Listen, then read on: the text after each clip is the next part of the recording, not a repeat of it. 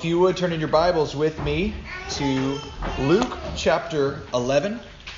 As we continue to look at the spiritual disciplines, I'd kind of like to carry over some of the analogies that we've used so far. Last week we looked at the spiritual discipline of meditation and looked at Psalm 1 to kind of launch us into this series. And Psalm 1 reminds us that we, if we are blessed, if we are the blessed man, should be like a tree planted among the streams of water. So we get this picture of us being rooted deeply in this source of life, this water. And I ended the sermon by saying what we should be doing is recognizing that we can't stop digging to hit water when we go to the well. When we start to dig, if we just dig it and stop at six foot, we're only digging our own grave. We have to dig and press on until we hit that water. So we have that analogy of the, having the water, having our own wells, and I was encouraging you all go dig your own wells. Build, build these practices, and these habits into your life so that you can have your own well. But I'd like to take that a little bit further and say, yes, wells are good. But also, we've also kind of progressed in life to where we don't have to go out to the well to get water every time we want water anymore, right? You turn on the faucet. You don't go to fetch a pail of water anymore. You go to the sink.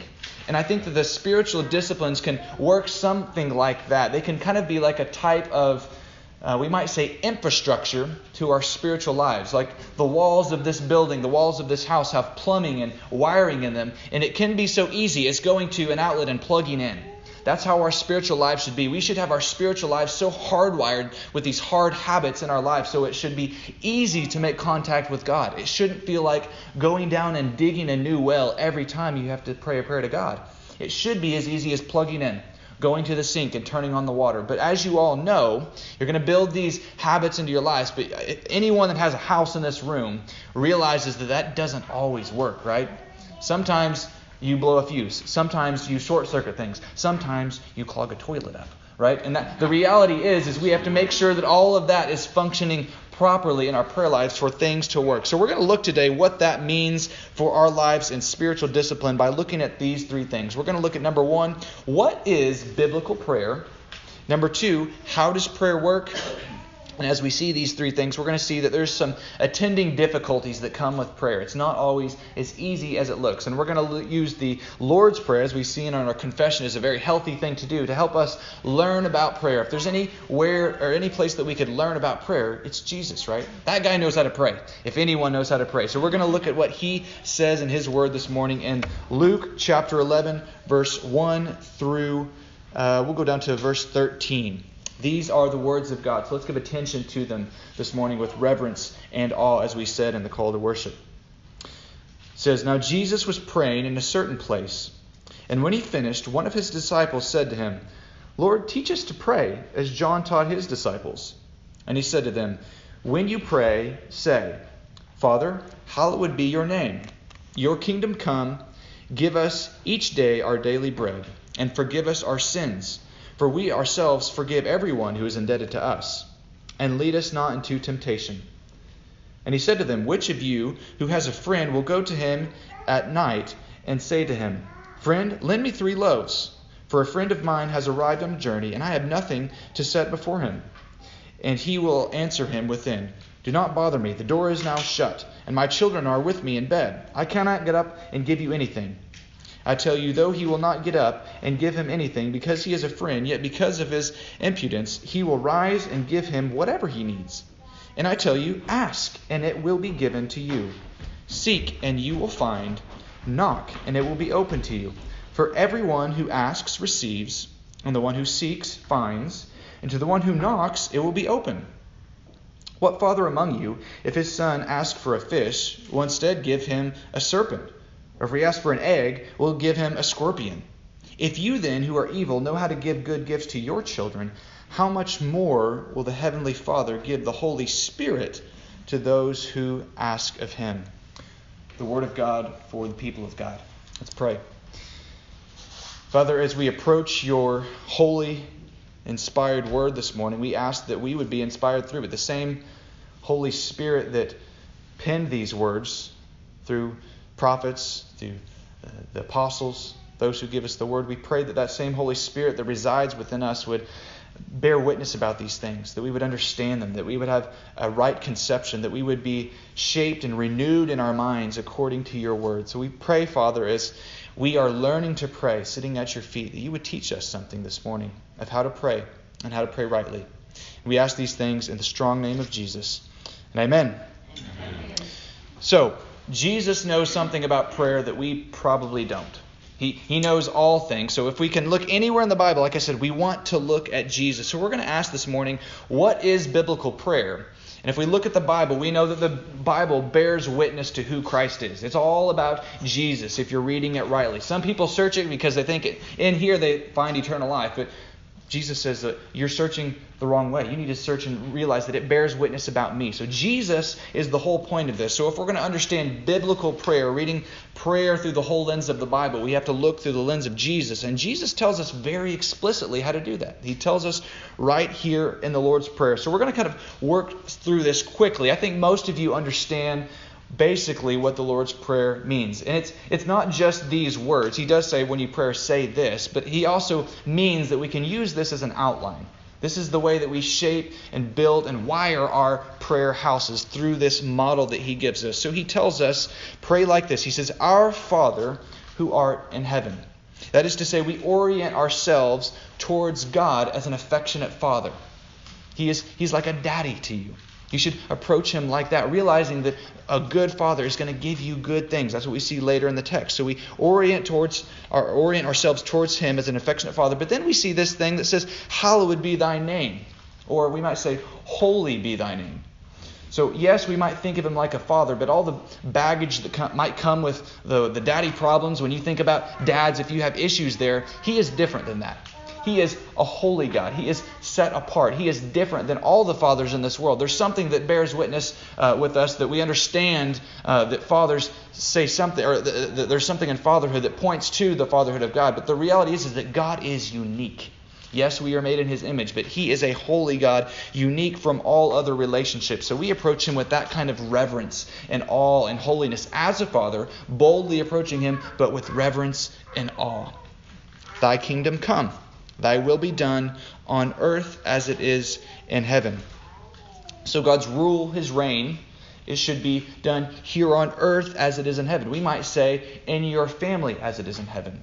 In this church as it is in heaven. In North City, in Southern Illinois as it is in heaven. We want that kind of reality, that perfect reality, truth, mercy, justice, loving kindness, those, those attributes, those good things of God, the heavenly realm that doesn't change, that is reflective of all the good things that God is. We are to be praying for that to be here on earth. That's why we pray for our nation. Right? We, we want our nation to reflect the, the justice of God. We want true justice, not justice that our, our communities define. We want justice that God defines. We want to model the things that we do here on earth after the model that we see in heaven. Give us this day our daily bread, he says. Now we understand this, right? We pray at all meals. We say, Thank you, God, for the, the daily bread you given, you've given it to us. We, we eat and we say thanks for filling up our bellies. But there's a spiritual dimension to this too, isn't there? There's, there's physical bread and there's also spiritual bread. Christ, he says, I am the bread of life. We think Jesus, that He gives us that spiritual life that always satisfied. We might not always have food on our table, but we do always have a Savior who is offering that real spiritual sustenance to us. That's why the spiritual discipline is so important because He is our access to spiritual life. That's why He says when Jesus is praying, if we want to think of another snapshot in prayer history, when He's out in the wilderness, He has no bread, and He tells Satan, I have bread. He says, I am the bread. He says that I uh, live on not bread alone, but every word that proceeds from the mouth of God.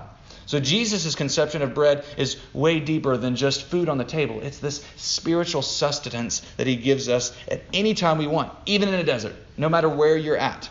You have that access to God as Father, as holy He's working all things out. So this kind of builds and it builds an understanding of what we are to think of God and how we approach Him in prayer. And then we get to this, and I want to slow down at this point because I think this is the section that many, many people skip over when it comes to prayer.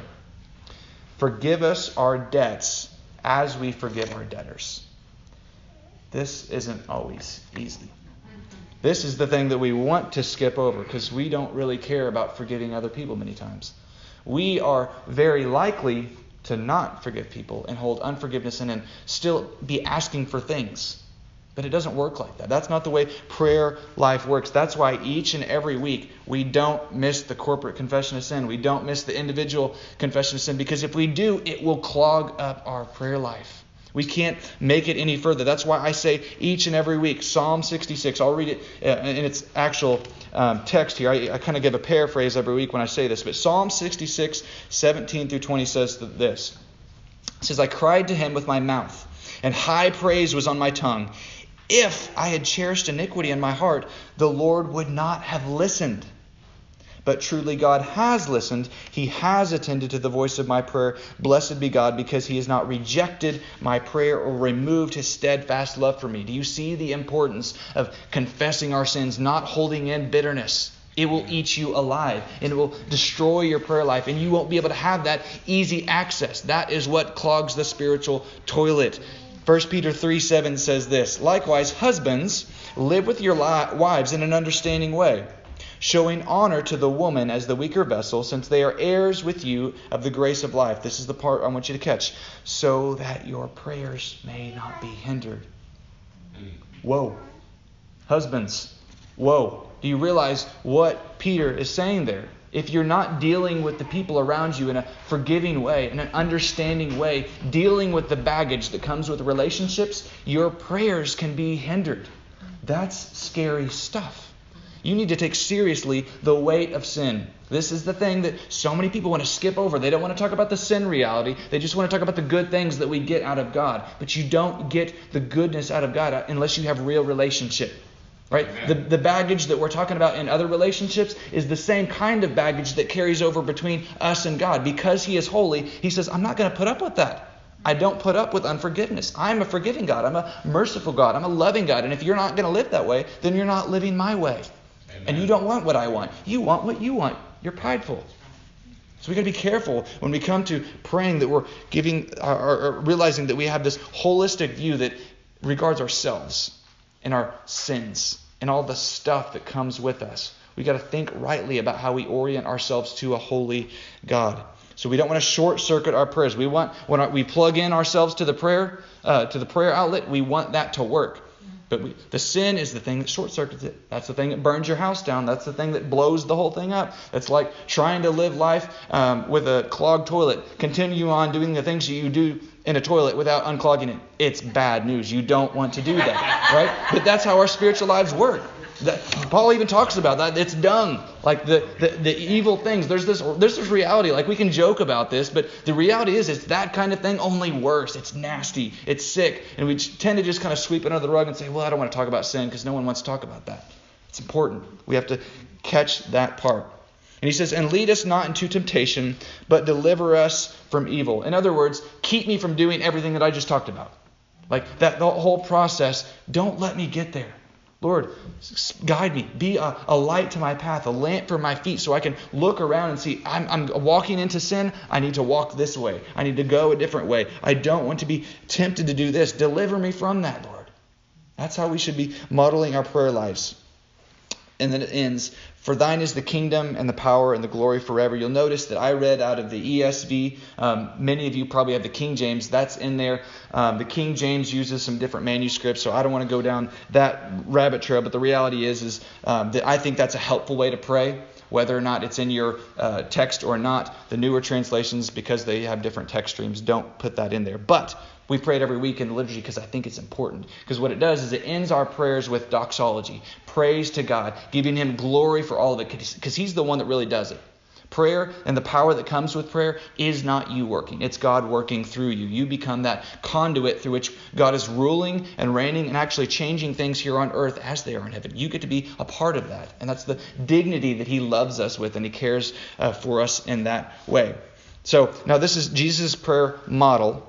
So this is just a model. You take that home. Pray how you want with that. But there's going to be some guidelines that I want to kind of go further. So Jesus says, here's this outline, but let's look at the life of Jesus also and how he prays. Because every time Jesus prays, he doesn't go say the Lord's Prayer, right? He prays other ways. He has other prayers too, but we can learn something from the way that he prays. And if you look at the life of Jesus, you see that that guy is praying a lot of Scripture. Now, isn't this interesting? God is praying Scripture. He could pray anything he wants. He could make up prayers and pray anything he wanted, but he's praying within this line of Scriptures that's been handed down to him. He's a Jew, and he's saying, I'm going to pray these prayers that we've been given in Scripture because I believe that it's inspired. Jesus believed that the Word of God was inspired, and uh, not just the Scriptures, but especially the Psalms. Jesus is praying the Psalms like crazy. Paul is praying the Psalms like crazy. You can use the prayer or the, the Psalms as a prayer book because that's what the church has always done. The Jews even done that. That was their prayer book. They looked at that and they said, This is a really good way to pray. There's some really great stuff in there. And a lot of it resonates with my heart. It actually connects with what I'm feeling, and it's a great model to give over to God. Jesus is even doing this on the cross. Remember, my God, my God, why have you forsaken me? That wasn't just a, a, prayer that Jesus made up on the spot. That's Psalm 22. If you go back and look, isn't that interesting that, that a lot of Jesus' language is being shaped by the Bible? And it should be the same way with us. Richard Foster says this. I, I love this, what he says about prayer. He says, In prayer, real prayer, we begin to think God's thoughts after Him, to desire the things He desires, to love the things He loves, to will the things He wills. Progressively, we are taught to see things from His point of view. That's a beautiful way of putting prayer, to think God's thoughts after Him. Paul echoes this in Ephesians 5, saying, You should address one another in psalms and hymns and spiritual songs, singing and making melody to the Lord with your heart, giving thanks always and for everything to the God and Father in the name of our Lord Jesus Christ. In other words, he's saying, Your language, the way you speak to one another, and I would carry this over and say to prayer as well, should be shaped by the Bible. Psalms, hymns, spiritual songs. This is the way that we should address one another. And we do this in the name of Jesus, because that's where the power's at, right? We, we approach God in this way. And some have even said that this Psalms, hymns, and spiritual songs is really just three ways of saying the Psalter. Because if you look at it in the Greek, I won't go into that either, but they say, if you've noticed, if you look at the book of Psalms, there's three books, right?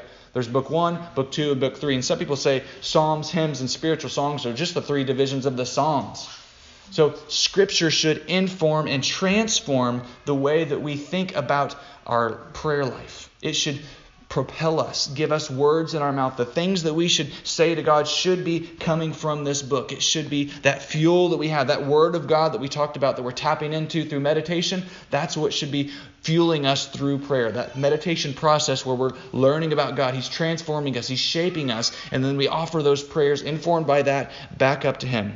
Now, I'm all for praying unique heart prayers to God. Right? I'm not saying you can't pray what is on your heart. That's that's truly what the Psalms were. The this this one individual, mostly David, uh, expressing himself to God. But in God's wisdom and providence, He saw fit to inspire these words to become the Word of God. So these are special words. These are words that God approves of. These are words that are different. These are words that God says, My stamp is approval on them, and I hear these words because they actually come through my inspiration. So when we pray the Psalms, we pray the Scriptures, we learn to love the things God loves. Amen. We learn to think God's thoughts after Him. We learn to shape our wills and have our wills shaped by God to get prayers that pray like Jesus. Because that's the way Jesus prays. We want to pray like that guy. He knows what he's doing. So pray scripture, pray like Jesus, and pray traditional prayers. We saw this in our confession. You might say, well, I'm a little bit leery of tradition. It's, sometimes Jesus is too. The, the, reality is, is Jesus pushes back on tradition, but the reality is, is that the psalmist prayed prayers in line with traditional thinking. Our theology shapes how we think about God. So there's there's this dynamic of you're not going to be able to escape this. You can pray prayers completely unhitched from everything, but that really doesn't even make sense. We are shaped by the cultures that we are in. And when we have a theology that we're building up, that should inform the way that we pray. It should shape us in the way that we pray about God. Now, I've often heard people say that we should actually cut out all the King James speech because it's superficial. Have you heard people say this? Like, we need to cut the these and that thous out. Some people say this. And there's some of that that I can agree with. What they're hitting at is that's old English, and that's not how English works anymore. But the reality is, is that the tradition of Scripture and the tradition of uh, theology gives us these really big, beefy words that actually mean something. There was a time in church history when people could pray words like regeneration or propitiation or atonement. These big words that a lot of people don't even know anymore. Those pack a punch because they're God inspired words. They're words that God has given to us in His Word, and we carry those through in our theology and the way that we pray back to God. So we, we keep these words like that because we're shaping our prayer life, our theology around the Word of God, and this is an objective thing. So what I'm getting at here is you got to be careful because you can get in this pattern of shaping your prayer life off of a subjective thing. You see the difference? God's word isn't moving. It's not changing around all the time. There's a tradition that's given to us right here, and we need to set our feet down here and not get caught up in this relativistic culture that changes all the time. Right? We need to we need to stay with the one stream of God's word that continues on through the church. When we hear those church fathers praying this way, you can actually learn something from them. They know how to pray because they know their Bibles. So we stay in line with those people. And lastly, I would say that we get to the desires of a heart. I don't know if you've seen the tier that I've been building here. We started with Jesus, then we went to Scripture, and then the Psalms, and then traditional prayers. And now we get to praying the desires of our heart. And I put these lastly because sometimes our hearts can deceive us. We got to be careful. I'm, I'm, not. I'm an advocate for the heart. I'm not against the heart. There's there's great things that come from the heart, but there's a reality that sin can creep in too. So if we unhitch from all the other stuff, you can get pretty messy in your prayers. And someone might say, well, before you had the Bible, before before you had tradition, before you had all that, what was Abraham praying? What was what were these people praying before they had the Word of God? And I would say, well, they were praying their desires of their heart. And I would say, look at their lives. Do you want your life to look like that? Most of those guys, they had like 12 wives. They're killing people every time someone makes them mad. They're conking them on the head with a rock. They're doing all kinds of stuff. They didn't have the guidance that God, God's word gives us. They're doing all kinds of wacky stuff. They're not treating people with dignity. They're not loving like they should. They were misinformed people. So, yes, I can say, pray your desires of your heart, but run it through this filter that I've given you so far. So, yes, what do you want? Well, does this match? Uh, does this get to make it all the way through the filter where I can make it out through? Does it fit in line with the theology that the church has given us, the tradition of Scripture? Can it make it through Scripture? Can I pray this and say it's scriptural? Can I see Jesus praying this? Right? Do you see how that works? How you kind of filter it through that? When at the end of your prayer, you can say, I think Jesus would pray that. That's a good prayer. If you're saying Jesus probably wouldn't pray for the yacht, then you might not want to pray for it. It might be a waste of time because the reality is, is you can waste time praying. Remember, I said last week we can waste time with meditation. If you're not thinking about it rightly, if you have all your conception messed up, you can do that same kind of thing with prayer. You can waste your time with prayer if you're not praying biblically informed prayers, prayers that Jesus would pray. So be careful how you pray, not to waste your time. You're to redeem the time. Use that time well. We want to be praying easy prayers. You plug in the outlet and it works. I don't want you to have to dig a well every time you get that access to God. I want it to be easy. And you do that through this process of learning what prayer is biblically. So we get that understanding. We understand basically the outline of prayer. I know I'm trying to hit prayer in one sermon. It's basically an impossible task. But we're going to move on now to like what or how does prayer work? We've seen biblical prayer, thousand foot sketch. I don't want to be on prayer forever. That's not what the series is about. So how does prayer work? How does it work? When we are praying, let me ask you this. When we're praying, is that trying to change God's mind? No. No. That, that's not the goal of prayer. Some people think it is, but that's, that's not what's happening. When you're praying to God, God's mind isn't changed ever. That's right. Yours is. And that's one of the amazing things about prayer. Through, through that process of prayer, you can have your mind changed, be changed through that process of prayer. Some people will say God can change his mind, but he does not. I'll tell you why. Because God's word says it does not. In Numbers 23 19, it says, God is not man that he should lie nor a son of man that he would change his mind. Has he said it and he will not do it? Or has he spoken and he, will he not fulfill it? That's why we pray God's word. Because if we're praying God's word, we can say, God, your word says that you don't change your mind. Amen. Your word says that you're not a liar. You're not like men, uh, the people I see around in my day to day life. They change their minds. They lie. They do all kinds of things. But you're not a man. Have you said it and you won't do it? That's the way you ought to be able to take your prayers to God and say, Lord, I'm praying what you told me to pray. We have that kind of confidence that we come into His presence like that. We don't say, I don't really know what you want because I don't really know you, and, but I'm kind of wanting this. Can I, can I have the Porsche? No, like that's not the way you pray. That's a waste of time. But some people do that, don't they? They no one ever tells them how to pray, so they just pray whatever they feel like. So we have to be informed in the way we pray. We have to know how prayer works. So prayer doesn't change God, it changes us, and that's a good thing. We want to be changed to be more like God. It teaches us really who God is. You ever thought about that process of praying, that back and forth motion with God and learning about who He is? This is how we learn, isn't it? When, when you meet your spouse, you don't get a manual where someone says, read this and you can understand it all. No, you talk to them. You speak to them. You say, Do you like this? No, I don't like that. Do you like this? I love that. Or would you like to do this? Maybe someday, maybe later. It's like that with God. When you come to God in prayer, it's this back and forth motion to where you can experientially learn something about God. Yes, we objectively learn through His Word, but there's this experience process where you learn something about yourself and something about God through this process of back and forth prayer. It's kind of like a dance. You go back and forth and you learn something about Jesus, what He would want, what God's will is, even in your own specific life. Not just a general sense of what God likes, but what does God want for you? Because that's really what it comes down to, isn't it? You want to know what God is doing in your life, what He wants you to do tomorrow. And you can have that kind of relationship. God's not way up in the sky, super distant from us, where we have no idea what He wants, and we're way down here and we're just supposed to figure it out on our own. That's a bad idea. You won't figure it out on your own. You, need to be in connection with Him, and you get that through prayer. So we, we learn this through this back and forth motion, and then someone's going to ask the question. I think it's a good question as you go back and forth, God, do you like this? Do you like that? And he says, no, when you ask for something. Have you done that? God, I want this. And experientially, you see, no. It's just a flat no. It's hurt. It hurts sometimes, doesn't it? It's kind of like a swift kick in the gut or a punch in the gut. It's like, oh man, I but I wanted that. And God says no. So what do we do with that? God says no sometimes. Now, there's going to be people that tell you this, and I want you to just kind of take this sermon as a, a, theology of prayer and just realize that there's people out there that are not going to teach this. And be, be careful, be wary of these people. There's going to be people that say, well, this text says, Mason, that you're preaching here. It says right there, ask and you can have it, doesn't it? Seek and you can find. They're going to say things like that. And I, want to, I want to address that. So let's go there. Let's look at, uh, at this verse and verse 9 and 10 and see what it says. This whole thing is about prayer. Jesus is teaching us how to pray, so we should learn something from this. What does God's word say? In Luke 11, verse 9 and 10, it says, And I tell you, ask and it will be given to you. Seek and you will find. Knock and it will be open to you. For everyone who asks receives, and the one who seeks finds, and the one who knocks it will be opened. That seems pretty straightforward, doesn't it?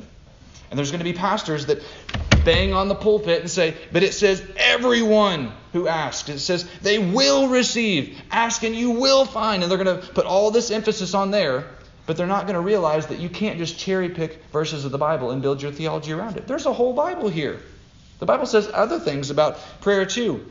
You know what it says? It says in James 4 3 through 4, it says this Ask, or you ask and do not receive, because you ask wrongly to spend it on your passions. You adulterous people, do you not know that friendship with the world is enmity with God?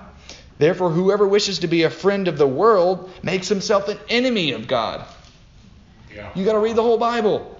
You got to read all of it. You got to take the whole context there. Because if you're cherry picking these verses, you're going to build this bad theology that says you can have health, wealth, prosperity, whatever you want, and God will just give it to you. And if you don't, well, that's your problem. You have a faith problem. You're just not praying hard enough. That's not true. That's not true. Sometimes God says no. And I want you to hear that, church. There's going to be someone says, well, what about that last part about the, the bread and the, the serpent and the, all that stuff? He says, wouldn't a good father give me what I want? Let's, let's look at that. Verse 11, verse 11 through 13 says this What father among you, if a son asks for a fish, will instead of a fish give him a serpent? Or if he asks for an egg, will give him a scorpion? Weird things, but that's what it says. if you ask for an egg, give him a scorpion. If then you who are evil know how to give good gifts to your children, how much more will the Heavenly Father give the Holy Spirit to those who ask of him? Now, let me tell you how many, many people will read that verse, and I've even done this. I've been guilty of it myself. I'll just use this as an open time of confession to say, I've prayed this verse wrongly before. I've changed the words in it, and a lot of people change the words in it. Do you want to know how they pray this? They'll say it like this. See if you can catch it. They'll say, If you then, who are evil, know how to give good gifts to your children, how much more will the Heavenly Father give good gifts, give good gifts to those who ask of Him? Did you catch what I changed? It doesn't say give good gifts. It says, How much more will the Heavenly Father give the Holy Spirit? That's a different thing, right? That's a different thing because we have a conception of what a good gift might be an egg. And God essentially says, instead of the egg, I'm going to give you actually the Holy Spirit. I'm not always going to give you exactly what you want, but I'm going to give you what is good, truly good, that transcends your understanding of good. Why? Because it's the ultimate good gift. Because God doesn't let us get hung up on ourselves. Because He's gracious, He gives us more than we could even ask. We don't, we don't realize it at the time because we're like children. We, we just want what we want. But God's like, actually, if you hold off, I got something better for you. I've got a good plan. I've got something working, or I've got something in the works for you. I'm going to give you the Holy Spirit. What does the Holy Spirit does? He does a lot of things. The Holy Spirit, He's your guide. Yes. He's the one that indwells you. He's the one that actually makes all this prayer stuff work. He's the He's your your general contractor that keeps all the house running. He keeps everything functioning as it does. Romans 8 says it this way. It says, "Likewise, the Spirit helps us in our weakness." You're weak. Do you realize that? I'm weak. We're weak. It says it helps us in our weakness. For we do not know what to pray as we ought. But the Spirit Himself intercedes for us with groanings too deep for words. And He who searches the hearts knows what is the mind of the Spirit, because the Spirit intercedes for the saints. How? According to the will of God.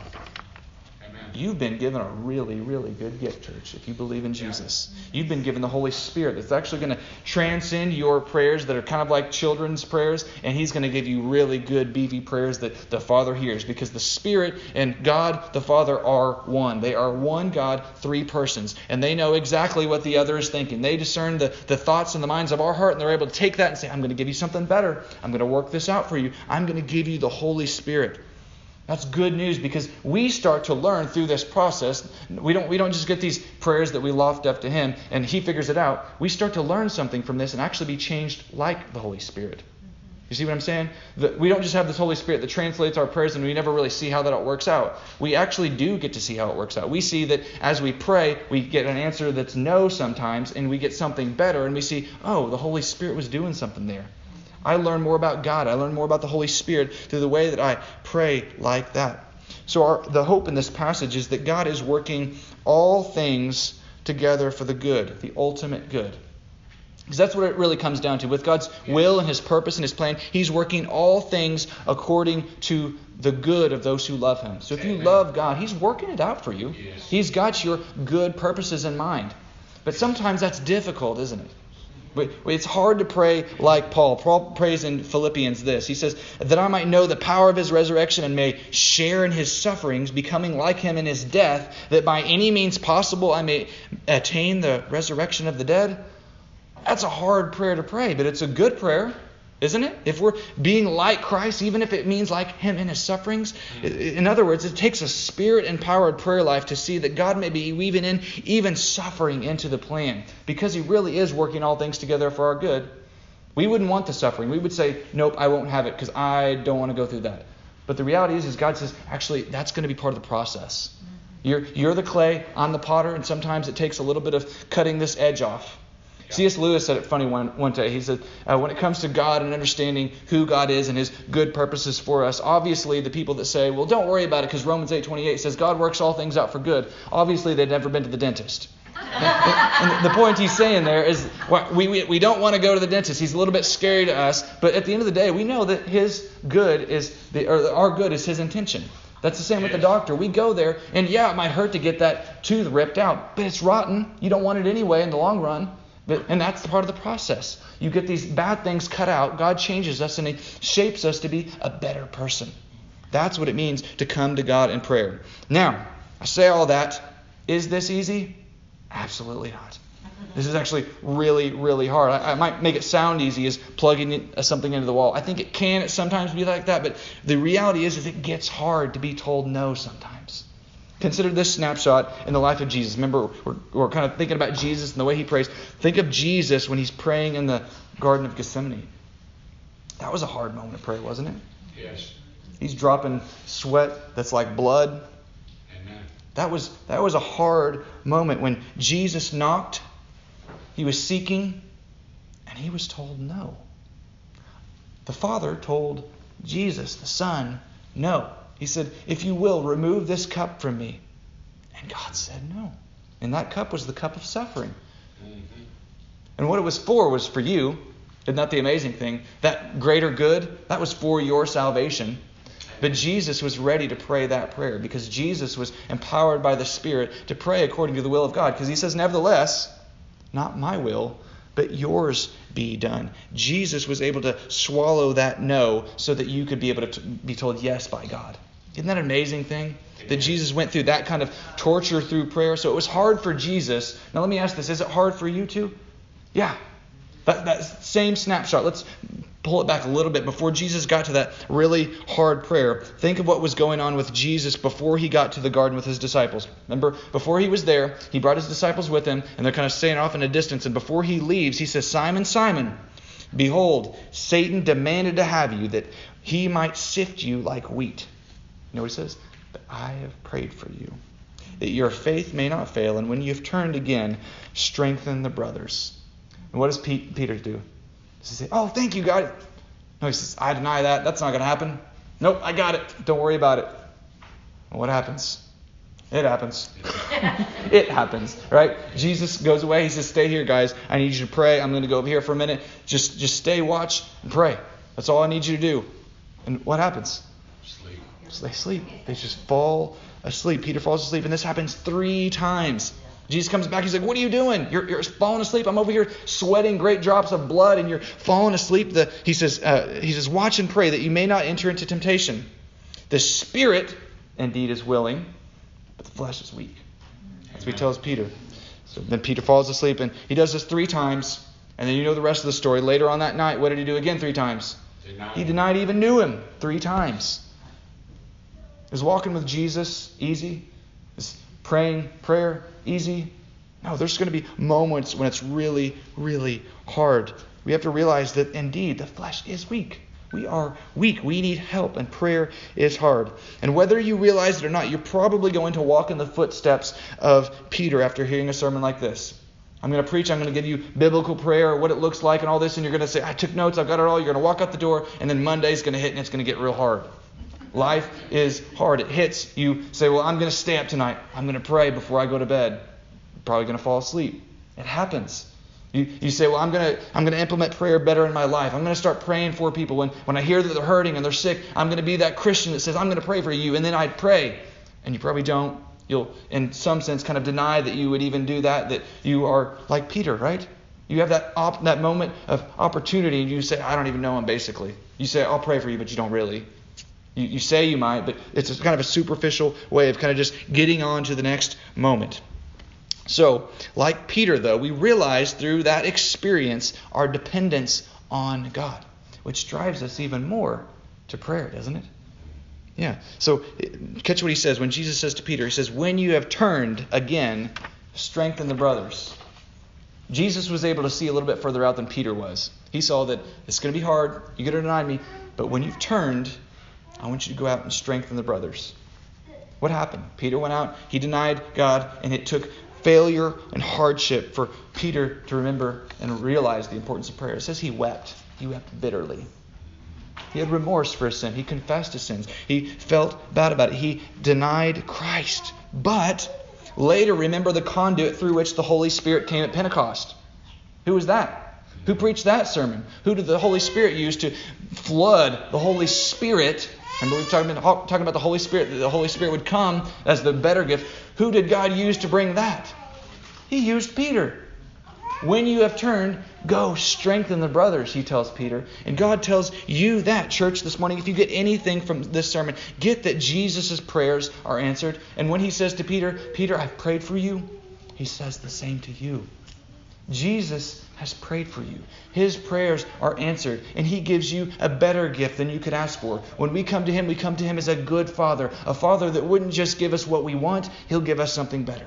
He'll give us the gift of the Holy Spirit that empowers our prayer life to propel us forward, to have the right kind of relationship with God and others, that we might strengthen the brothers.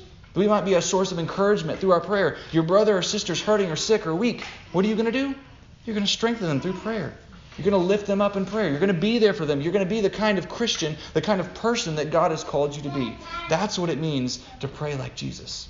That's what it means to look at God's Word, to see biblical prayer. It means to be that kind of person, a spirit empowered Christian, being propelled to do what God wants, His good will.